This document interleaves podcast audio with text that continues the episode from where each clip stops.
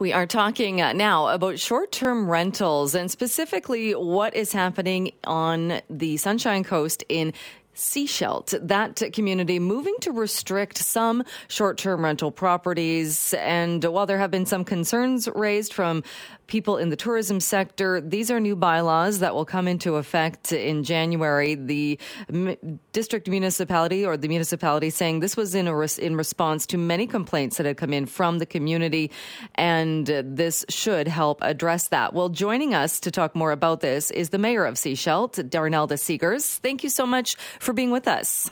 Thank you, Jill, for the opportunity. Uh, I know there's been some uh, some confusion, I think, about what exactly this will mean for short-term rentals going forward. So what specifically uh, is being uh, is being uh, kind of restricted when it comes to short-term rentals in Sechelt? Right. There have has been a lot of confusion out in the community due to some of the information that's been getting out. We are not looking to limit the Uh, short-term rentals where the owner is on site. We're not going to be limiting those at all. What we are looking at limiting is the secondary residences where the owner is not on site. It's like a secondary residence, secondary dwelling for them. Those we are looking to limit. And we actually passed the bylaw last night. The bylaw passed last night with allowing at this point fifteen only of the secondary residences. All right. So, and when you say the owner not on site, does that mean the owner doesn't live in Sechelt or the owner doesn't live in that particular house? Could they be, could they, if, what if they lived, say, next door? Yes. If, if they do not live in that house, it is not their primary residence. Okay. And, and what was the reasoning given for that, that, that, that particular type of short-term rental would be capped? Okay. So the, the community actually came out loud and clear and said they didn't want any of the large Uh, short-term rentals in Sechelt. And we felt that that was too far to go. We need we need to have some. We don't have, as uh, Sunshine Coast Tourism has said, we don't have a lot of hotel rooms here currently. So we do need to provide accommodation for tourists who want to come here. But we it had to we had to kind of find that balance, that you know balancing community feel and neighborhood fit. The ones that we get the complaints about are the unhosted or on, you know, the non-residential properties. Those are the ones that are giving us the difficulty, the ones where the owner does not live on site. Right. And what are the complaints? Um, on lots of partying, um, always lot, lots of people coming, up to sixteen people in a house, typically in some of them. Uh, and it varies, but making sure that, you know, noise and garbage and, you know, people can feel safe in their own neighborhood. They live there. They want to be able to enjoy the summer as well and not have continual revolving doors next door to them with people coming in um, and partying. Right. Okay. So how did you come up then with the number that there would be fifteen of these allowed? Well, it, we don't actually know how many are in the District of Sechelt. It's difficult to get uh, stats. So we know that there are a lot, lots of them in the District of Sechelt that are not currently licensed. Um, if we look at any of the numbers that we get from Airbnb or V R B O or any of the short-term rental platforms, we know that we don't have all of them licensed.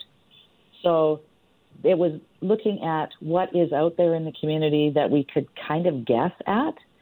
And when this goes into effect at the beginning of January, we will have the short-term rental operators applying. That information will go to staff and we'll be coming back to council. We will have a new council at that point in the District of Sechelt, and there is also the opportunity at that point, if they want to revise those numbers, they can. Right, because if you, so with the number fifteen, what was the reasoning given then that this would be, that they would be capped at fifteen for these whole uh, whole house or, or rentals where the owner's not on site? And if the reason being because there's parties and there are neighborhood complaints, then why why isn't it shutting them down based on complaints rather than, but because what if there are, are ones in that fifteen that are the problem homes? Right, so the problem was that we didn't actually have any bylaws in place that dealt with that. And the bylaw that we, we basically had a, a business license bylaw, and that was it. We had nothing else around short-term rentals. So this is our actually our first opportunity to put something in place that is potentially enforceable. And doesn't Airbnb, though, have a, a rule as well? Don't they actually kind of police parties and have a rule against their short-term rental platform being used for parties? Uh, could be, but uh, they don't work with the District of Sechelt. All right. All right. Um, and, and as far as then the tourism concerns, uh, with some tourism operators concerned that this is going to make it more difficult for people to find places to rent and to come and spend their time in, in Sechelt, what do you say to those concerns? At this point, we don't know how many of those uh, units are on the market in Sechelt, and that will be something we'll have to revisit come January. So with people then, even with people having to have a business license, you're still not clear on how many people actually have these types of rentals? No, we have we are not clear on that number. And and again, because even even though the requirement is the business license, there are a lot of people that are, are operating without that? Yes. We I, I think it's something like fifty to sixty percent of the short-term rentals that we know are out in the area actually have business licenses. So And we don't currently have the way to determine who does not have a license because we don't have the data on where they exist. That's also part of this whole piece. We will be uh, getting access to software that will actually identify for us where they are so that we can follow up and do the enforcement as well.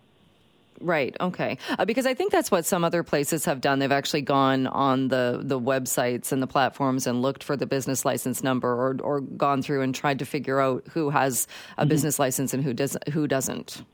Yes. There is a there is a piece of software out there right now that will actually do that scraping for us. They will go to the websites and they can actually provide us with the information as to who is using their property as a short-term rental. Right, but so wouldn't that give you the information then that, that you're lacking right now in that in not knowing? That's also part of the enforce the the whole bylaw. We will be investing in that software, and that will tie into bylaw and enforcement. All right. Um, how do you choose then the fifteen that would be exempt or the fifteen licenses that will be still allowed under this new bylaw of the standalone rentals? How do you choose which fifteen get the licenses?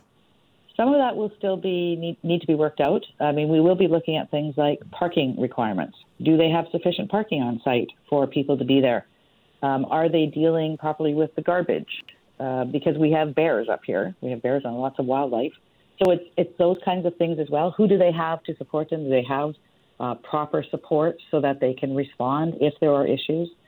All of those will play into who will actually get the license. All right. So it won't be like a lottery system. It will be actually a system where you the best what what's considered the best suited place gets the license. Correct. And when you, and again, when you say just to, to clarify that the owner has to be there, what if it's, say, a property with three or four cabins on it and the owner lives in one cabin, but so doesn't physically live in the other cabins, but is on the property? Does that count? That is not one of the fifteen. Those those will apply, be able to get a license under the what you know the other two categories. Okay. So if right, so if they right. own the property, they live on the property, they have three or four cabins, they will be able to apply for a license. It will not reduce the or be, be counted as one of the fifteen. And there's no cap on the other licenses. No cap on the other licenses at all.